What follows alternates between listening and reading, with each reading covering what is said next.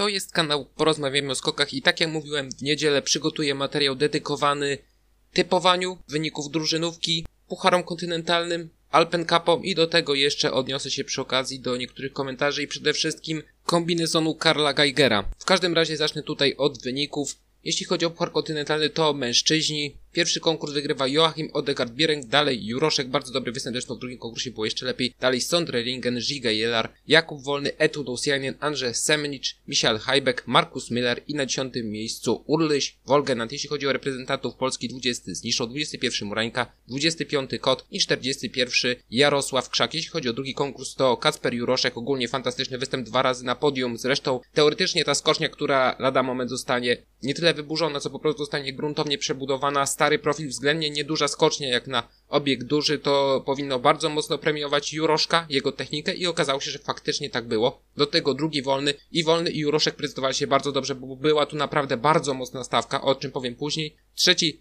Clemens Eigner, dalej Ziegel, Giereng, Ore, Jelar, Ringen, Markus Rupić i dziesiąty Andrzej Semenicz. Jeśli chodzi o resztę reprezentantów Polski, 29 Maciej Kot, Zniszczą 30, ale dyskwalifikacja w drugiej serii. 31 Jarosław Krzak, całkiem niezły występ jak na jego możliwości mimo wszystko i tylko 42 Klemens Morańka, żadnych nowych praw startów w Pucharze Świata.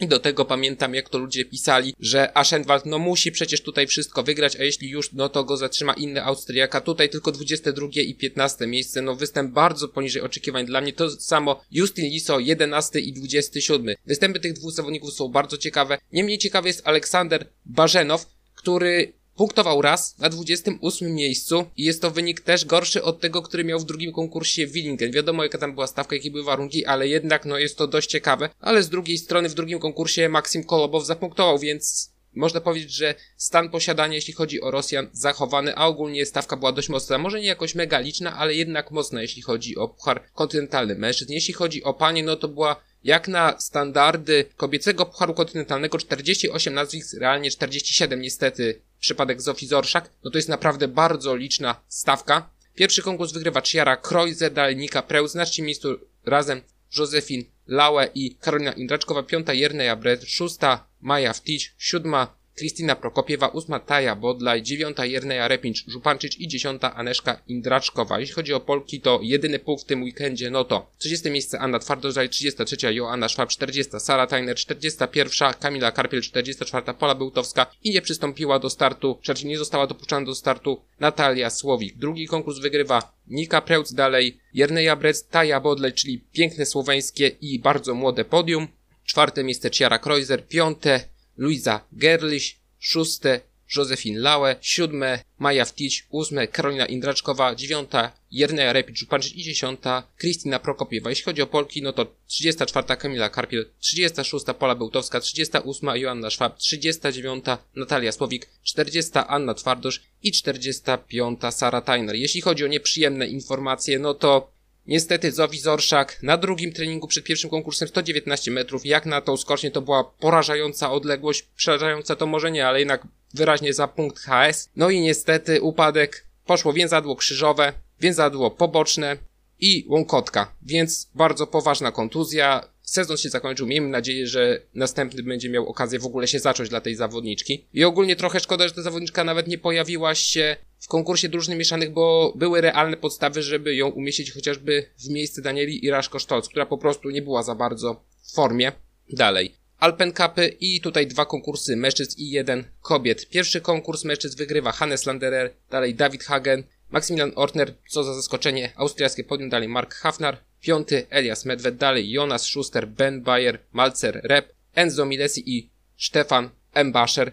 A konkurs drugi to nie dość, że znów austriackie podium, to ogólnie ośmiu zawodników austriackich w czołowej dziesiątce. David Hagen, Hannes Landerer, Maximilian Ortner, Mark Hafnar, Louis Obersteiner, Finn Braun, Jonas Schuster, Rafael Zimmermann, Eliasz Medved i Julian Schmidt. Jestem swoją drogą ciekaw, gdyby Austriacy mieli możliwość wystawienia kilku reprezentacji, powiedzmy, nie wiem, pięciu, sześciu, to ile tych reprezentacji dostałoby się do drugiej serii w drużynówce, bo myślę, że dwie znalazłyby się na podium, a w konkursie w drugiej serii byłoby co najmniej cztery reprezentacje Austrii, bo naprawdę poziom i głębia składu, jeśli chodzi o juniorów, jeszcze przy tym genialnym roczniku 2002, przecież w czołowej dziesiątce nie znalazł się nawet Margot Vergeter, no to naprawdę tutaj głębia składu, jeśli chodzi zwłaszcza o ten rocznik, chociaż rocznik 2003 też nie, jakiś niebywale słaby, no to po prostu jest jakaś masakra totalna. I jestem ciekaw, jaki tam skład ostatecznie zostanie wzięty do Zakopanego, bo tutaj po prostu kłopot bogactwa głowa od tego pęka. Naprawdę tutaj można to złożyć na wiele bardzo dziwnych sposobów i nawet jakby wziąć 10 miejsc, to i tak byłoby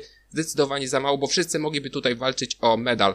I konkurs kobiet wygrywa Lilu Zepchi 25 punktów przewagi nad Emą, Sherwet dalej Sina Arnett, Lara Logar, Kinkara Komar, Nika Wetrich, Jerika Jesenko, Alwinę Holz, Anna Jereb i Maja Kowacic. No i przejdę do tego, na co pewnie niektórzy czekali, czyli Karl Geiger i jego kombinezon. Od razu mówię, że w mojej opinii tutaj nigdzie noty nie były zawyżone, jeśli chodzi o Geigera i w pierwszym i w drugim skoku uważam, że były to noty prawidłowe.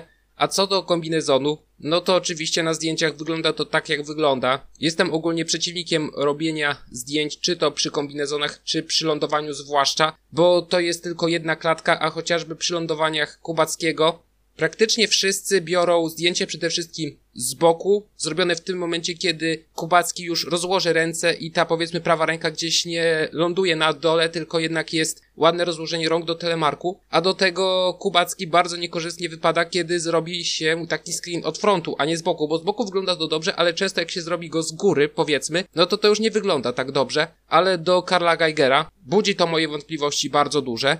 Nie dziwię się oburzeniu, czy to Daniela Sadryjewa, czy polskich dziennikarzy, bo naprawdę już jakiś czas czegoś takiego nie widziałem. Nie jest to w mojej opinii absolutnie poziom latapców z 2003 roku austriackich, bo to był troszeczkę inny poziom. Aczkolwiek wydaje mi się, że tutaj jest kilka sygnałów takich dość mocnych, że jednak na limicie, bardzo na limicie, bardzo po bandzie, ale jednak jest to zgodne z przepisami. Przynajmniej do pewnego stopnia. Dlaczego? Po pierwsze, mamy do czynienia z osobą, która jest prawdopodobnie najlepiej oblatana w temacie kombinezonów skoków narciarskich jest po prostu w tym temacie ekspertem klasy światowej, być może jest to najlepiej obeznana w temacie właśnie osoba na świecie, czyli Stefan Horngacher, czyli mam do czynienia z osobą, która jest w stanie uszyć taki kombinezon, który będzie najefektywniejszy, będzie najbliżej limitu i po prostu będzie, tak jak mówię, najbardziej efektywny i będzie sam z siebie dawał przewagę nad innymi reprezentacjami. I co ważniejsze, jest w stanie uszyć ten kombinezon tak, żeby on spełniał jednocześnie te wymogi. No bo co z tego, że ten krok jest nisko, skoro na pomiarach, tak jak mówi Mikaju Kara, wszystko się zgadza. I tutaj, jeżeli ktoś by chciał zdyskwalifikować uznaniowo na takiej zasadzie, że jest krok nisko w jakimś tam ujęciu, no to należy to skasować, to bardzo zbliżamy się do dość niebezpiecznego podejścia, czyli dyskwalifikacji uznaniowej.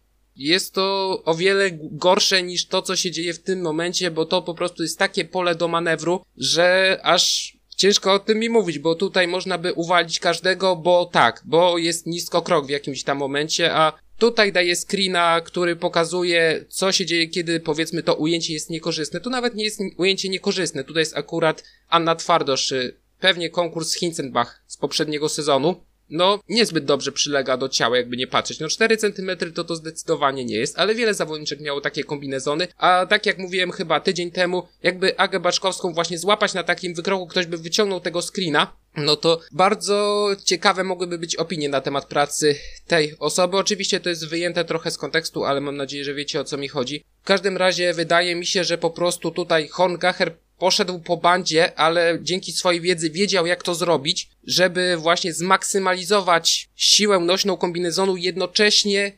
zachowując zgodność z przepisami, a można tutaj powiedzieć, że skoro są takie określone pomiary i one są prawidłowe, nie wykazują odchyleń od normy, albo są po prostu w ramach tych odchyleń, powiedzmy, no to jaka jest tak naprawdę podstawa, żeby uwalić tutaj Geigera? Bo jest to działanie uznaniowe. Oczywiście zakładam też, że po prostu Yukara może odwalać manianę troszeczkę i być średnim kontrolerem, ale jednocześnie jestem w stanie uwierzyć w to, że ten kombinezon jest prawidłowy, że wygląda na nieprawidłowy, ale jednocześnie podczas pomiarów zachowuje się prawidłowo. On ma być prawidłowy przy pomiarach przecież. On nie ma być tam przyszyty na 3 cm cały czas, bo to nie o to przecież chodzi. I dlatego uważam, że po pierwsze sprawa jest rozmuchana, nie dziwię się, bo tutaj jest na szali medal brązowy dla Kamila Stocha, ale bardzo istotna sprawa jest taka, że przecież tutaj można złożyć protest.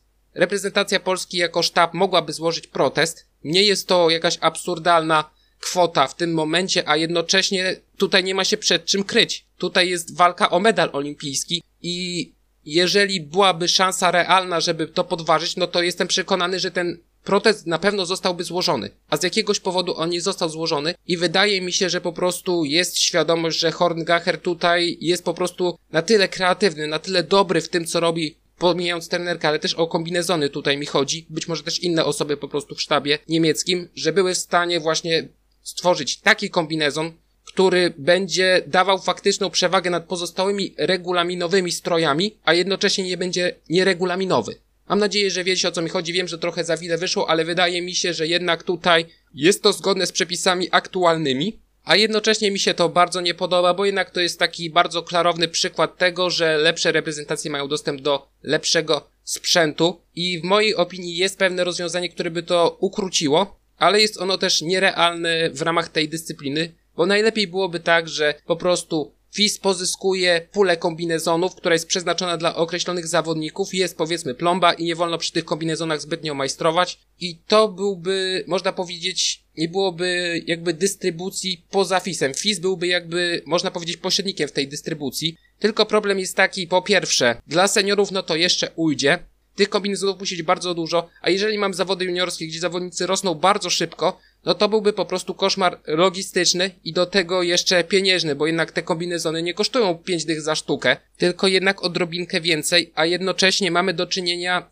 z dyscypliną sportu, która się nie rozwija, a wręcz się zwija. No w Polsce to jest dość spektakularne zwijanie się mimo wszystko, ale jednocześnie cała dyscyplina się zwija. Porównując zainteresowanie sprzed kilkunastu lat, powiedzmy sezonu 08-09, a tego co jest teraz, no to jest jednak troszeczkę inny poziom, a Sygnały są takie, że może być jeszcze gorzej, chyba że Rosjanie zaczną gwałtownie odnosić sukcesy i po prostu wszystkie te spadki w pozostałych krajach zostaną po prostu przebite przez y, ogromną widownię rosyjską, bo to też mogłoby się przecież zdarzyć. Ale to jest bardziej gdybanie. Zresztą Rosja i tak jest jednym z największych rynków, mimo tego, że tam skoki nie są w tym momencie jakoś bardzo popularne, chociaż i tak widownia jest dość liczna i liczniejsza na przykład niż w Słowenii.